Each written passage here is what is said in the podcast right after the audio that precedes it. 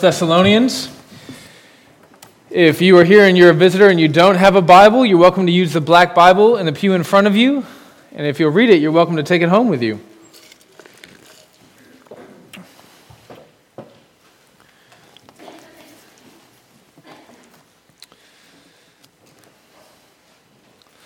Also, I'm sure everyone has a phone. You can Google it. First Thessalonians, chapter 1.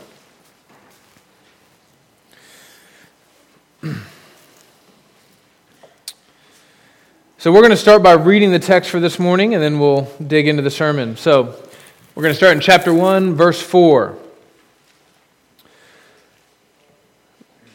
Paul writes, For we know, brothers, loved by God, that he has chosen you, because our gospel came to you not only in word, but also in power and in the Holy Spirit and with full conviction. You know what kind of men we proved to be, be among you for your sake and you became imitators of us and of the Lord, for you received the word in much affliction with the joy of the Holy Spirit, so that you became an example to all the believers in Macedonia and in Achaia. For not only has the word of the Lord sounded forth from you in Macedonia and Achaia, but your faith in God has gone forth everywhere, so that we need not say anything. For they themselves report concerning us the kind of reception that we had among you and how you turned to God from idols to serve the living and the true God, and to wait for his Son from heaven, whom he raised from the dead, Jesus, who delivers us from the wrath to come. This is God's holy, inspired, inerrant, and infallible word. Amen. If you look on your handouts, if you have them, if not, maybe you look at your neighbor's handout, you're going to find on the back page, it's there every week, uh, the gospel message. I'm going to read that to you now. The gospel is the joyous declaration that God is redeeming the world through Christ, and that he commands everyone everywhere to repent from sin and trust Jesus Christ for salvation. Each of us has sinned against God, breaking his law and rebelling against his rule and the penalty for our sin is death and hell. But because of his love, God sent his son Jesus to live for his people's sake the perfect, obedient life God requires, and to die on the cross in place for our sin. On the third day, Christ rose bodily from the grave and now reigns in heaven, offering forgiveness, righteousness, resurrection, and eternal blessedness in God's presence to everyone who repents of their sin and trust solely in Him for salvation. Now, when it comes to gospel presentations, there's kind of a, there's a, a, long version, a medium version, and a short version. Uh, that's like the medium version. The short version is just like when you quote John 3:16, "For God so loved the world that He gave His only begotten Son, that whosoever should believe in Him should have everlasting life." There's also a, a, longer version that really spans the entire Bible from Genesis 1 all the way to Revelation 22. You see, the gospel story begins long before Jesus came to the well, long before you came to the earth, long before Jesus came to the earth, long before Moses gave the Ten Commandments, long before God created the world and the cosmos. The Bible tells us that before the foundations of the world were laid, God had a plan. And part of that plan was to choose a people for himself, to set his love on a people, to have a people to be his own. This is the doctrine of election. Now, the Bible tells us all of that in certain places in Scripture. We just read it in Ephesians. It tells us the, the kind of before the story, the prologue, but it also tells us the epilogue. It tells us what things are going to be like when, when all is said and done and the story has come to a conclusion. In Revelation, for example, John tells us about what this elect body is going to be like in heaven, and he says this I looked, and there before me was a great multitude that no one could count, from every nation and tribe and people and language standing before the throne and before the Lamb. They were wearing white robes and were holding palm branches in their hands, and they, they cried out in a loud voice Salvation belongs to our God who sits on the throne and to the Lamb. It's going to sound way cooler in heaven when there's like an infinite multitude saying that. I'm doing my best to kind of give you what I got here. Now, in that age, it will not be difficult to know who the elect are, right? They'll all be dressed the same. All be waving palm branches and singing, and they'll all be in the same place, doing the same thing, worshiping the same God. But in this age, we're not wearing white robes, we're not all in the same place at the same time doing the same thing, where the, where the sheep and the goat are corralled together in the same field, it's not easy to know who is chosen by God and who isn't. Charles Spurgeon once quipped that God was not pleased to stamp the elect in their foreheads or to put any distinctive mark upon them.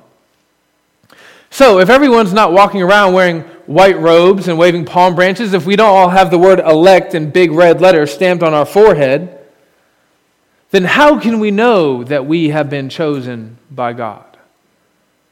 Or maybe a better question would be is it even possible for us to know that we have been chosen by God?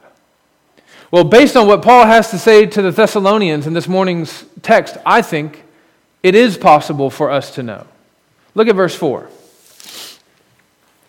Paul says, For we, and that we there is his, him and his co workers, Silas and Timothy, for we know, brothers, loved by God, that he has chosen you. Now, when Paul says, we know, I know, I don't think what he intends to communicate there is a sort of uh, infallible knowledge. Like he knows absolutely, certainly, 100% positively that the Thessalonian Christians are elected. I don't think he intends to say that I know that you're elect in the same way that God knows who is and who isn't elect. I think what he's trying to do here is communicate a sense of confidence, uh, a sense of certainty. You know, like if I were to tell Amber, baby, I know you'll never be unfaithful to me. I'm not saying that I know that infallibly, but I'm saying I have the utmost confidence that you are a good wife and you'll never cheat. I think that's what Paul is trying to communicate here confidence.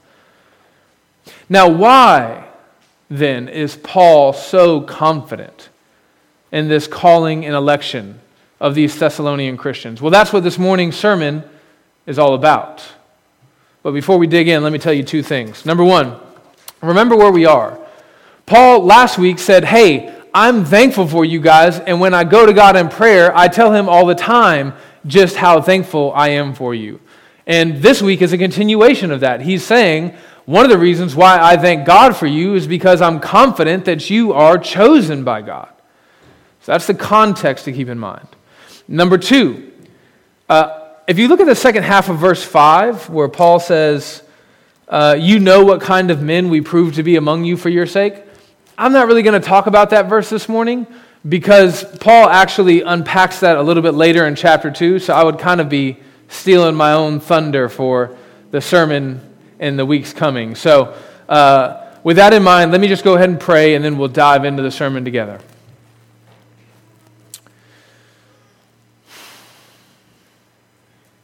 Father, any good that can be done in the life of your people this morning can only be done if your word is administered to your people.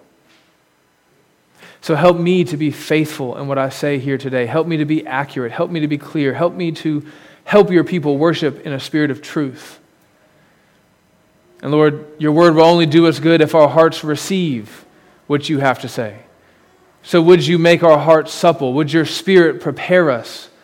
Incline our ears to listen to what you have to say to us. And we pray this in your son's name. Amen. All right. Now, if you look on the front of your worship guides, you'll see it there at the very bottom. We have a catechism question. Now, I don't know if you read this every week. It's there every week, and there's a new one every week. If you're like me and you didn't grow up in the church, you may not know what a catechism is. Or if you did grow up in the church, but you grew up in a church uh, that just didn't take theology very seriously, you may not know what a catechism is. Uh, simply put, a catechism is a tool that's intended to teach using a question and answer format. And it's used in the church, and it has been for uh, millennia, as a, primarily as a way of teaching new converts and children the truths of the gospel, okay? It's just a very easy way to learn and retain information, right? So, the reason why I'm talking to you about catechisms is because the catechism question that I have on the front of your service guide is actually how I'm going to give you the main point of the sermon this morning. I'm going to give it to you in the form of a catechism question. So, here it is How can we know that we are chosen by God? Now, some note takers are confused right now. Do you, do you write that down in your notes? Do you cut this out and paste it into your notes later? Okay, that's the question. How can we know that we are chosen by God? The answer by the working of the Spirit's power in our lives. Now remember, I'm not saying how can we know infallibly. Maybe another way to say this is how can we be confident that we are chosen by God in the same way that Paul is confident in the election of the Thessalonian Christians. Now, I'm getting this question directly from verses 4, 5, and 6. Paul says, I know, brothers, we know, brothers, loved by God, that He has chosen you. Right? That's the question. And then verse 5, he says, he explains how he knows. He says, Because our gospel came to you not only in word, but also in power and in the Holy Spirit. by the way, when he says in power and in the Holy Spirit, I don't understand him to be referring to two distinct things. I think he's saying by the power of the Holy Spirit okay? And with full conviction.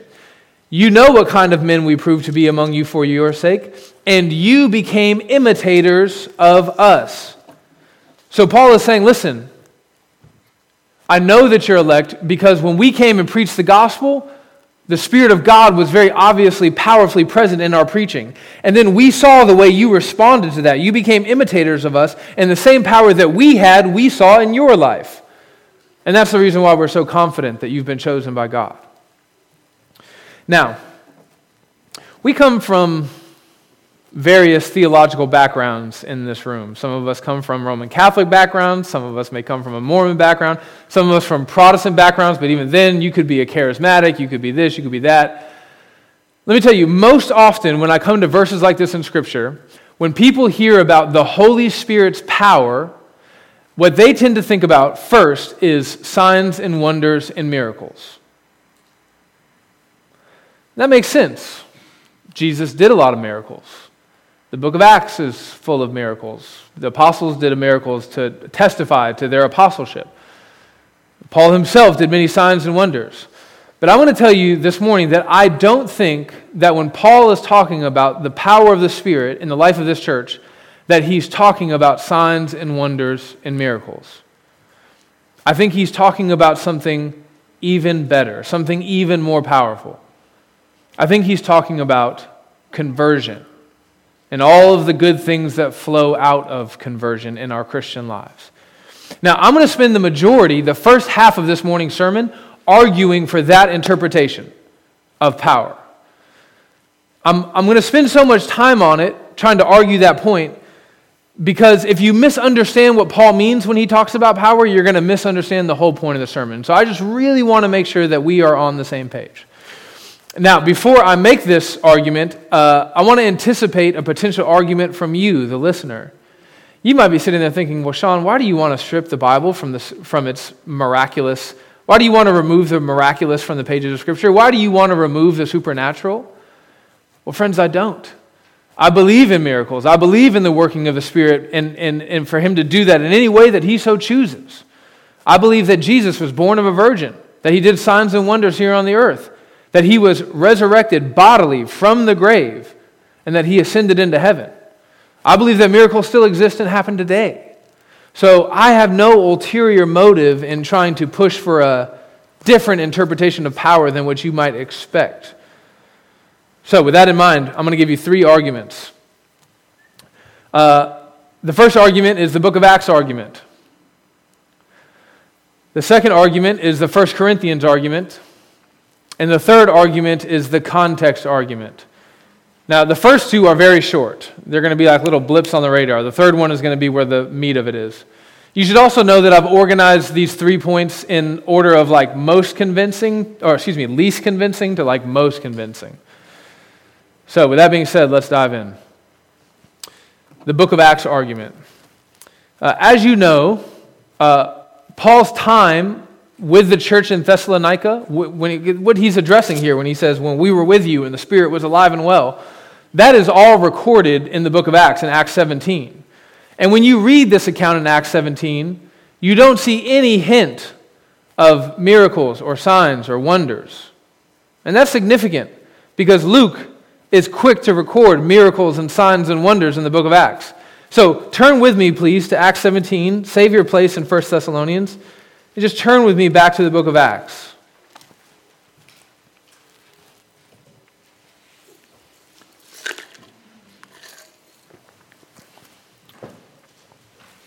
We're going to be reading verses 1 through 4.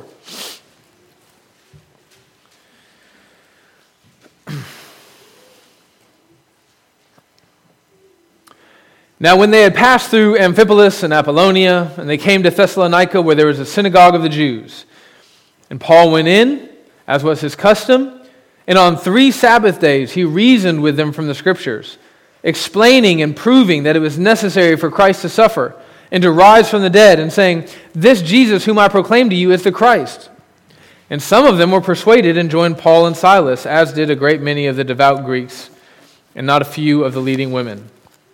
And then everything that Luke records after that is just about the insurrection in the city, the mob that came about in light of Paul's preaching. So when Luke records Paul's time in the book of Acts, all he talks about is the ministry of the word and then the fruit of conversion. No signs and no wonders. Uh, I know what you may be saying, Sean. I know my logical fallacies. That seems like an argument from silence. Just because he didn't say it doesn't mean it didn't happen. Okay, Mr logical fallacy guy. Let's move on to the next argument and see if that helps. The First Corinthians argument. Now, my argument here is based on the fact that Paul uses this same kind of spirit power language in 1 Corinthians, and when he uses it there, he is once again not referring to miracles, but instead is referring to the miracle of conversion. So, just listen in 1 Corinthians chapter 2 verse 4. He talking about his time with them. He says, "My speech and my message were not in plausible words of wisdom, but in a demonstration of the Spirit and of power." So when I was with you, you saw the power came with me. Same kind of language from 1 Thessalonians. A little bit later in chapter 4, he says, For the kingdom of God does not consist in talk, but in power. The same power that you saw while I was with you. Okay, well, what power is this? Well, as it so happens, Luke very kindly, very wisely recorded Paul's time in Corinth in the book of Acts. So let's go back now to Acts chapter 18. I left my Bible open, so I'm already there.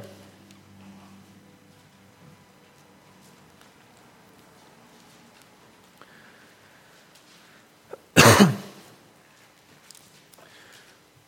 going to read verses 1 through 11. After this, Paul left Athens and went to Corinth, and he found a Jew named Aquila, a native of Pontus, recently come down from Italy with his wife Priscilla because Claudius had commanded all the Jews to leave Rome. And he went to see them, and because he was of the same trade, he stayed with them and worked, for they were tent makers by trade. And he reasoned in the synagogue every Sabbath and tried to persuade the Jews and the Greeks. When Silas and Timothy arrived from Macedonia, Paul was occupied with the word, testifying to the Jews that Christ excuse me, that the Christ was Jesus. And when they opposed and reviled him, he shook out his garments and said to them, Your blood be on your own heads. I am innocent. From now on, I will go to the Gentiles. And he left there and went to the house of a man named Titius Justus, a worshiper of God. His house was next door to the synagogue. Crispus, the ruler of the synagogue, believed in the Lord, together with his entire household. That must have been a huge breakthrough for Paul. He must have felt so encouraged. And many of the Corinthians, hearing Paul, believed and were baptized. And the Lord said to Paul one night in a vision, Do not be afraid, but go on speaking and do not be silent, for I am with you, and no one will attack you to harm you, for I have many in the city who are my people. All right, once again, Paul goes into the synagogue. He opens up the scriptures. He teaches, he preaches, he reasons. People are converted. That is the power that Paul is referring to in 1 Corinthians. And that's the same language that he uses in 1 Thessalonians. Now, on to the third argument the argument from immediate context. So far this morning, we've been dealing with verses 4 and 5 and part of 6, where you see the main point of the text. But as you read the rest of this morning's text, all the way down to verse 10, you see that Paul himself actually explains what this gospel power is. Let's begin by looking at verse 6. Look at verse 6 with me. Go back to 1 Thessalonians chapter 1, verse 6. He says, And you became imitators of us and of the Lord, for you received the word in much affliction with the joy of the Holy Spirit, so that you became an example to all the believers in Macedonia and Achaia. Now, what we see here is that Paul is saying that the Thessalonians were empowered to receive the word even in the midst of suffering and persecution. This is an evidence of the Spirit's power. Jesus said so himself. Jesus knew that these days were going to come, and he taught about this somewhat in one of his parables. Do you remember the parable of the sower from Mark 4? If you weren't here when I preached on it, or if you're not familiar with it, let me give you a refresher. Jesus tells this parable about a man. The man could be God, it could be an evangelist. Sometimes it's up for debate. But the man goes out to a field and he sows seed. That seed is supposed to be the Word of God, and the seed falls on soil. The soil is the heart of those who hear the Word of God. And he talks about how there's different kinds of soil, and three different kinds of soil are bad soil, and the, the seed doesn't take, and one kind of soil is a good soil, and the seed takes. Well, when Jesus is talking about one of the bad kinds of soil, he says it like this He says, Some seed are like seed sown on rocky places, where they hear the word and at once receive it with joy that's good, right? But since they have no root, they only last a short time. But when trouble or persecution comes because of the word, they quickly fall away. So Jesus has a category of people who think themselves to be converts until they come into a little bit of contact with persecution and suffering on behalf of the gospel, and then they flee, they run back to the world. This is what Paul was worried about for the Thessalonians. He saw what happened when the gospel began to take root in that city, how the mob formed, how the church was attacked. He had to flee for his own life. This is the reason why he sent Silas and Timothy back to the church in Thessalonica, because he was worried that they were going to succumb to the pressures of the world, the suffering and the persecution, and go back to the temples, go back to the synagogue. But when Timothy came back to Paul, in Corinth and told him how the Thessalonians were doing, he said, Actually, they're doing great. They're persevering. The, the persecution hasn't stopped them. Not only so, but it seems here that they are receiving it in much affliction with the joy of the Holy Spirit. That's a significant phrase because whatever joy that Jesus is talking about in that parable, it's not the joy of the Holy Spirit. Those who receive the word with, with something that appears to be joy, but it's not real joy. But the Thessalonians, they've received the word with the joy of the Holy Spirit. And you know that because it's not only persisting, but it's also reproducing. It's echoing out, it's going out to the whole world. So, here Paul pictures the perseverance of the Thessalonians like a loud siren that echoes the power of God's word everywhere. That's what he says here. You see, he says, everywhere. In uh, verse 8, for not only has the word of the Lord sounded forth from you in Macedonia and Achaia, but your faith in God has gone forth everywhere. I don't think he means to literally every place, you know, Ponta. I, I think what he means is kind of like you spill milk and you're like, oh, the milk is everywhere, right? That, he just means it's, it's, it's, it's just gone out, just further than you might even imagine. Their testimony is so significant, according to Paul in verses 8 and 9, that he feels like he doesn't have to say anything about it. He's like, Y'all heard? Y'all know? Y'all have seen what, what my people in Thessalonica have been doing, Thessalonica have been doing? It's obvious. This gospel gossip is spreading like wildfire throughout the region. In verse 5, Paul says that when he and his co-workers showed up and started preaching the gospel, they showed up with real spirit wrought power, not the power of empty words.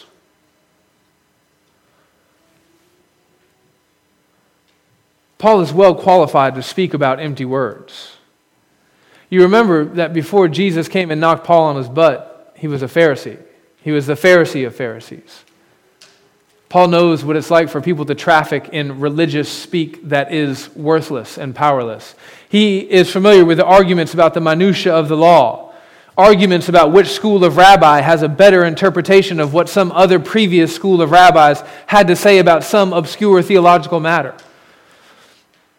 Paul is well acquainted with these arguments about silly myths and genealogies. But it wasn't just amongst his fellow Jews and Pharisees that he heard these words without power. Paul's well educated, well traveled. He's seen the same thing in the pagan world. If you remember, just before sitting down to write this letter, he had been in Athens. And when he was when in Athens, he was in a city that was just a cemetery of idols and dead philosophies right? Luke has this to say about the city of Athens when Paul was there. It says, he says, all the Athenians and the foreigners who lived there spent their time doing nothing but talking about and listening to the latest ideas. That's what Paul saw in Athens. Just words, words, words. Endless words, empty words, powerless words. But when he showed up with the gospel in Thessalonica, it was God's word that demonstrated true power. God's word brings galaxies into existence. God's word breathes life into dust. God's word raises men from the dead and draws sinners into salvation. God's word does what we've seen him do in the life of this local church. The words of kings and politicians, they may drip with honey. Maybe, maybe they don't drip with honey quite so much in this election, but they tend to drip with honey, but in reality, they are bitter and weak and ultimately unsatisfying. The words of philosophers and teachers may seem wise to the masses here and now. You can feel it in the air but ultimately they will prove to be impotent. The words of this world promise everything and deliver nothing except death and disappointment. But the word of the Lord, friends, is pure power. My word, says the Lord in Isaiah 55 11, shall not return to me empty, but it shall accomplish all that, which I, all that I purpose and shall succeed in the thing for which I sent it. Heaven and earth will pass away, says the God of the Bible, but my words will never pass away. The grass withers and the flowers fail, but the word of our God stands forever. The God of the universe, friends, is omnipotent. That means that he is all powerful. That means that everything he sets out to do, he accomplishes. And the way that he accomplishes these things, the way that he brings his purposes to pass, is through his word. I distinguish the end from the beginning, says the Lord God. In ancient times, from what is still to come, saying, My purpose will be established, and I will accomplish all of my good pleasure.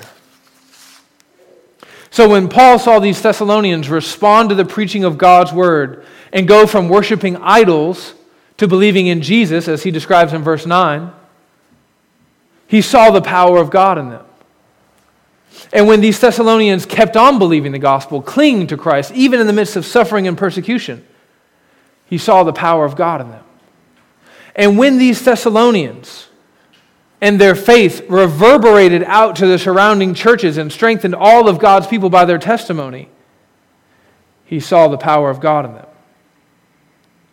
And he has no qualms with saying, I know that you are chosen by God. He was convinced.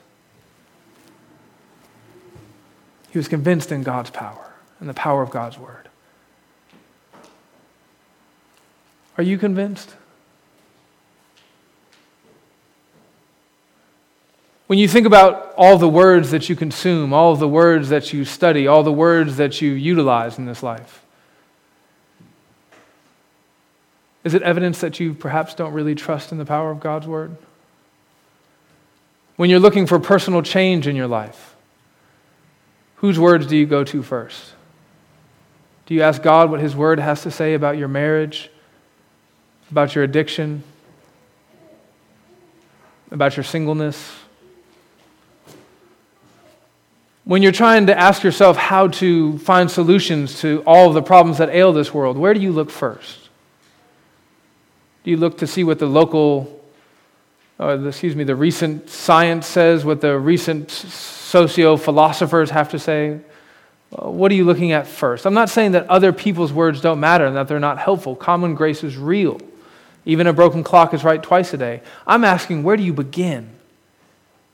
And in whom do you trust? Where do you persist? Even as you're just trying to think thoughts about God and your own salvation and your relationship with God, where do you begin? Do you start with good books like I recommend? Do you start here or do you start here? Do you start with the catechisms and the creeds and the councils and the church fathers? Or do you start here with your Father in heaven? When you're trying to evangelize your brother, your sister, your friend, your mom, your coworker, your boss, your employee? Do you begin by trying to exercise the Socratic method? Are you trusting in your logic and your reasoning to lead people out of their spiritual blindness and death? Or do, you, or do you trust God's word, which has a proven track record of taking men and women out of the kingdom of darkness and into the kingdom of light? Friends, Paul was convinced that God's word produced real spirit wrought power in the lives of God's people. As a church, are we convinced of that? Where are we pouring our time and our talent and our treasure? What do we gather around? What do we sing about? What do we pray about? What are we investing our whole selves into? On a Sunday morning service, friend, if you're a visitor here, maybe you thought this morning was boring. I don't know. Maybe you thought it was weird. You're certainly going to think that this sermon is long. But I wonder if you've noticed that everything about this sermon is not intended to highlight anything other than God's Word. And for God's people, the thing is, that's enough. It's more than enough. It's all that we need.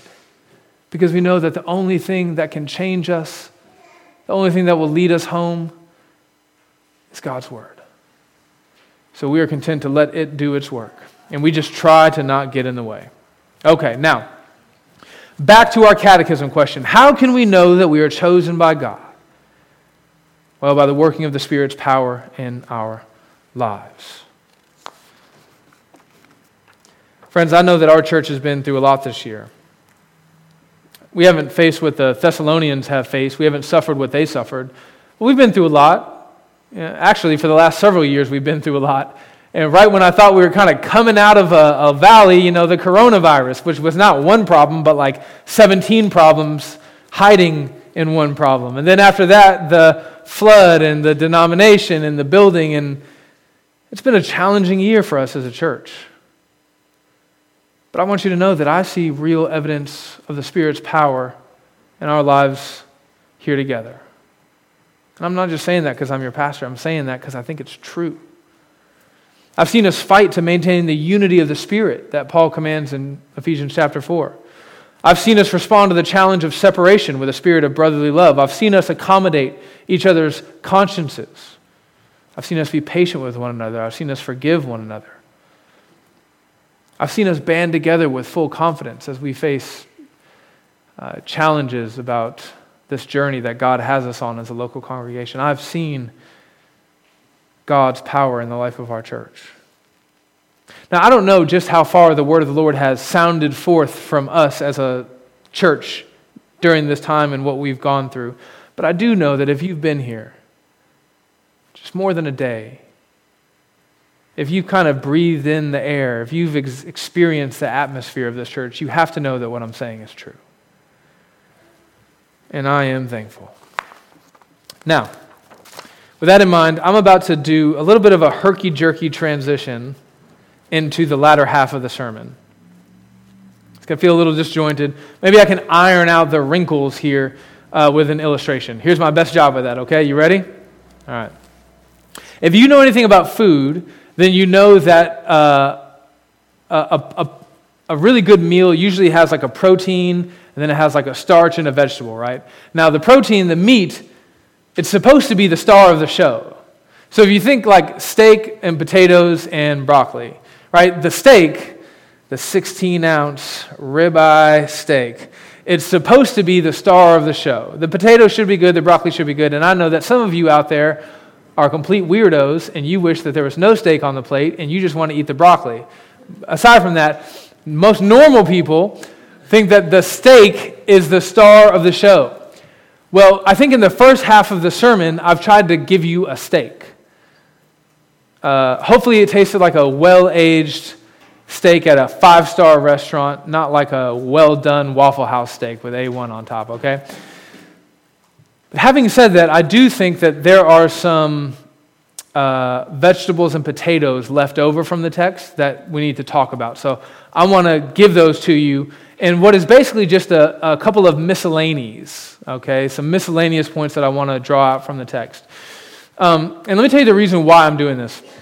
The doctrine of election uh, is kind of the main thing that we're talking about this morning.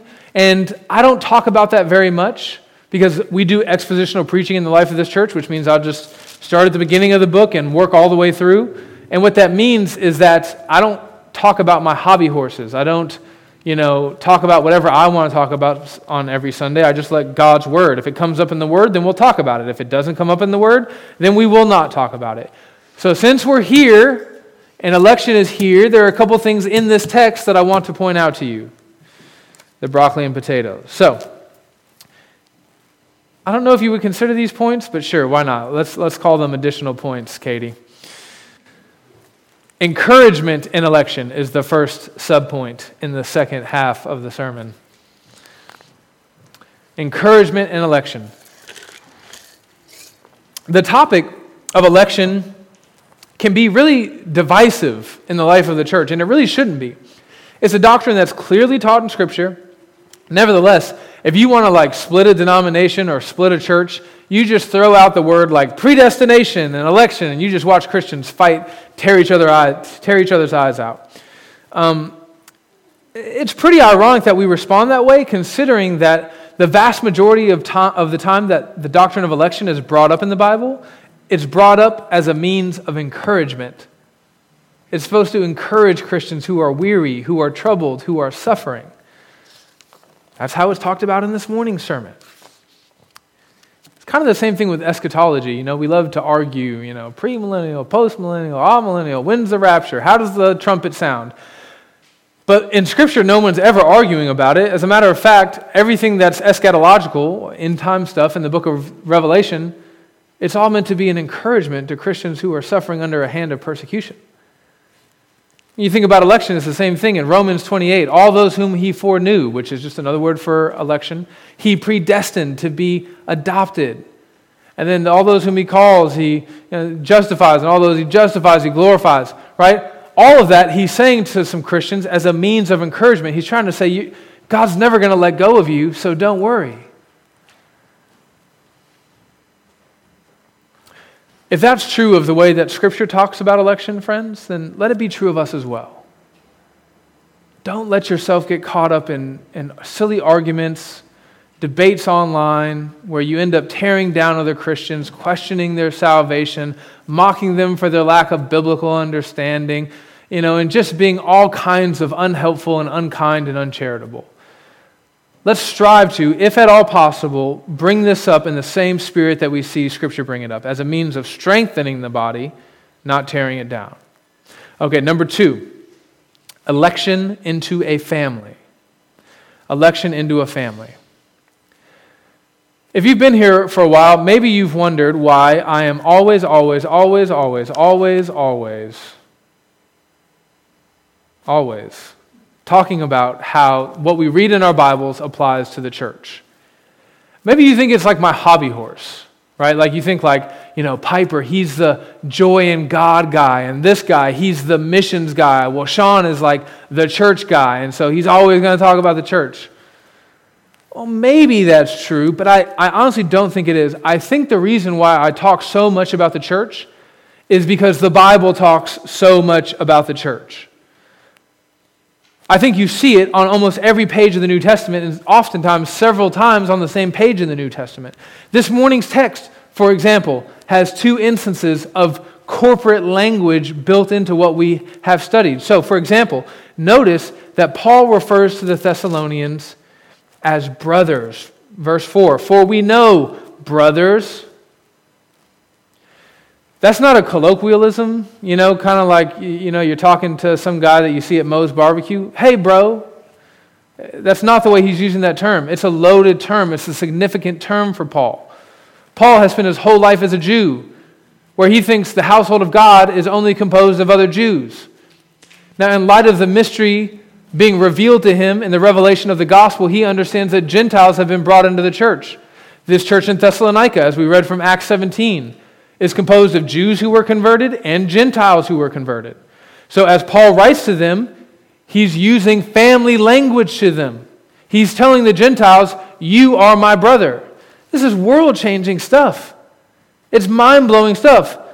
Just a year or two ago, it would have been shocking and offensive for any Jew to ever hear that language or use that language in reference to a Gentile. But Paul is saying it here to these Christians. You see, just a little bit before that in verse 3, look at the language that Paul uses there. He says, remembering before our God and Father. Paul is saying, He's not just my God, He's your God. You've been grafted in, you've been adopted into the family. He's not just the God of the Jews, He's the God of all nations. For Paul, election is about unity and it's about family, it's about the church. So when you think about the doctrine of election, it's not wrong for you to think about election in terms of your own soul and your own salvation, but it is not in keeping with the fullness of this doctrine for you to only think about election in terms of yourself. You should expand your horizons and come to think about election corporately and what God is not just doing with you, but in the life of the church. You are not the apple of God's eye. The church, the bride of Christ, is the apple of God's eye. Point number three, kind of. Your calling and election. Your calling and election. Earlier, I said that election is almost always brought up as a means of encouragement. Well, here's where that almost comes into play. You should know that sometimes election is brought up as a means of calling us to self examination.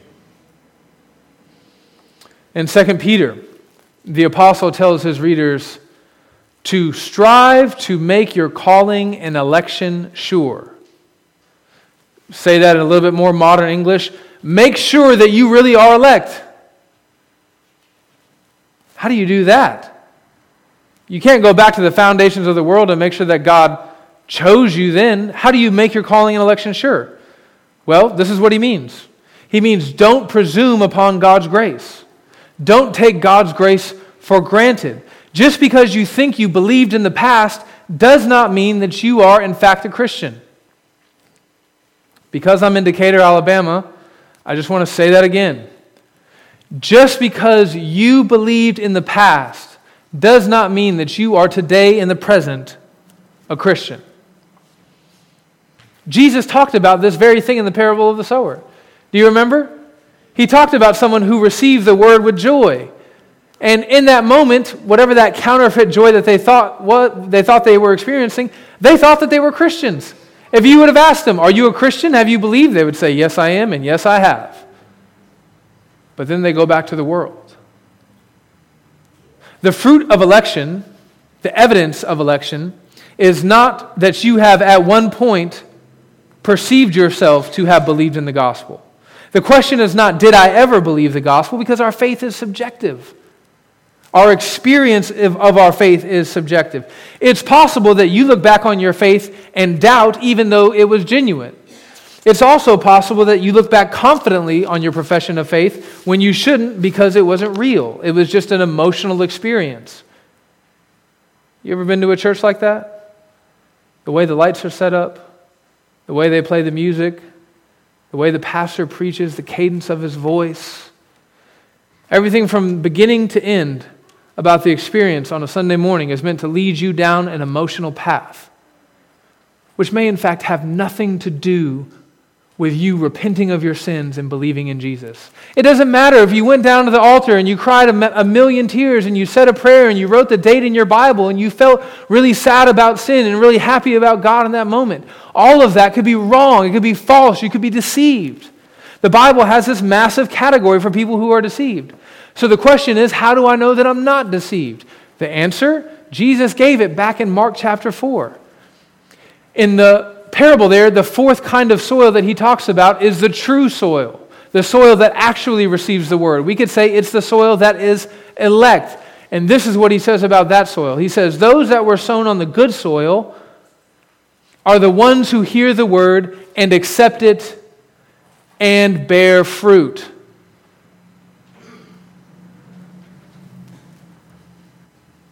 I know that some of us really struggle with the question of our election. It weighs on us. Can God really love me? Has He really loved me? And it's at this point that I really want, on one hand, to make you feel encouraged, comforted. But on the other hand, I want you to know that it's good that you wrestle with that. It's good that you struggle in some sense with that. It's good that you stop and look at your life and you go, man, I hope this is real to me. That's one of the ways that you make your calling and election sure that should cause you to stop and step back and look at your life and go, Am I bearing fruit?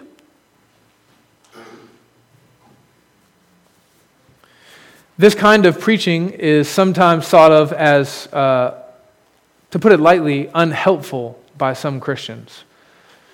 Critics of the kind of sermon that I'm preaching to you right now, particularly this last point, they'll say, Sean, no, we can't look at ourselves and our fruit and our experiences to have any kind of confidence in our salvation, we have to look at the finished work of Christ and look at that alone for our confidence in salvation. Well, I would just respond to that with God's Word, which specifically tells us that we cannot only look at the cross, but we also have to examine our lives. We have to be fruit inspectors. That's what Peter says. Make your calling and election sure. If you've ever driven a stick shift before, then you know uh, it's all about balance, right? You, you, if you push too hard with your right foot on the gas, you're just going to rev the engine, you know? Or if you let up too slowly with your left foot, you're going to pop the clutch. Is that not right? Something bad is going to happen. I don't know anything about cars. Feather the pedals is what I'm saying here. Well, the same thing is true with looking at Christ and his finished work on the cross and looking at your life and examining it for fruit. You keep one eye on Christ, one eye on your own life, and you make sure that you actually have come to believe that you're not deceived. I think God describes this kind of balanced vision uh, various places throughout Scripture, but just listen to the language that Paul uses in Philippians. Listen to what he says. He says, Therefore, my beloved, as you have always obeyed, so now, not only as in my presence, but much more in my absence. Listen to what he says Work out your own salvation with fear and trembling. Same kind of thing, make your calling and election sure. So it's like, oh no, that doesn't seem very balanced. But then he goes on and he says this For it is God who works in you, both to will and to work his good pleasure. So even your ability to examine the own, your, the, your own life, the fruit of your life, even your ability to do that is undergirded and empowered by God's grace. So, friends, calling you to examine your lives for spiritual fruit to make sure that you actually are chosen of God is not some kind of legalism, it's not some kind of anti cross preaching. It's actually just another form of grace. So, rest in that grace. Now, just got through telling you that I'm not obsessed with the church, but I'm about to make one more application point with the church. Talking out of both sides of my mouth here. You should know that this kind of inspection, this kind of making your calling and election sure, uh, it's, it's not something that you are intended to do alone. It's not something that you're called to do in a vacuum. God intends for this kind of fruit inspection to happen in the context of community in the local church. Let me explain by giving you an example Mr. Deceived and Mr. Despairing. We'll start with the deceived brother. The deceived brother is the one who is confident in his faith, but he should not be.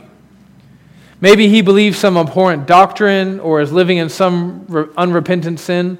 Somebody this week told me that they were having a conversation with their coworker, and their coworker was like, "Yeah, dude, I'm a Christian," and and the church member was like, "Oh, well, where do you go to church?" He was like, "Oh, I don't go to church."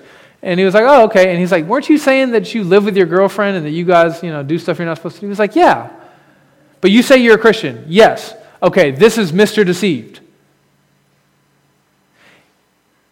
Either way, whether it's about doctrine or about how he's living, he is, has already or is about to shipwreck his faith. Now, he can try to examine his own life and see his own blind spots, but how often can you see your own blind spots? Never. That's why they're called blind spots. But if that brother came to this church, just started gathering with us, started building relationships with us, we started getting into his life a little bit, started calling him out a little bit, started showing him some scripture a little bit, calling him to accountability. Well, maybe then he would be, begin to see that he is deceived. You see how that works? Community. Now, there's the despairing brother. This is the one who should be confident in his faith, but he's always doubting, always fearing, always feeling like, surely I'm not good enough for God to love me. He can never see any fruit in his life. the, spirit, the despairing brother has spiritual body dysmorphia. You know what body dysmorphia? Like the bodybuilders, they have it. They're like 380 pounds, 0% body fat, just raw granite rhinoceros jacked muscle, okay? They look in the body and they see like the body of a 12 year old girl. You know, they just, they don't see what's really there. Well, that's kind of what this persistently doubting brother is like. No matter how much God is doing in his life, no matter how much sanctification has taken place, he just can't quite see it.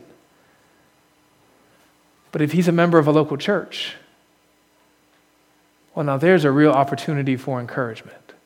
Because we can look at this brother's life and we can find evidences of grace like we talked about last week and we can see things that we should be thankful for and then we can make it a point of telling him and whenever he doubts and despairs we can say no brother don't trust your own subjective experience of your faith. Trust me. I love you. I'm going to tell you the truth and i'm telling you that you do belong to jesus because i see it in your life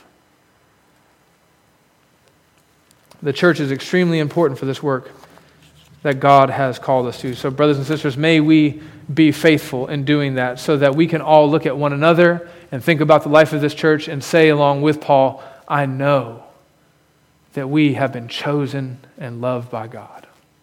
Amen. Let me pray. Father, we thank you. We love you. We repent for the ways that we haven't followed you faithfully as we should this week. And we ask you for more grace. Help us to do better as we leave this place in representing your name and loving the body and preaching the gospel. And Lord, would you please come quickly and take us home? Amen. Please stand together.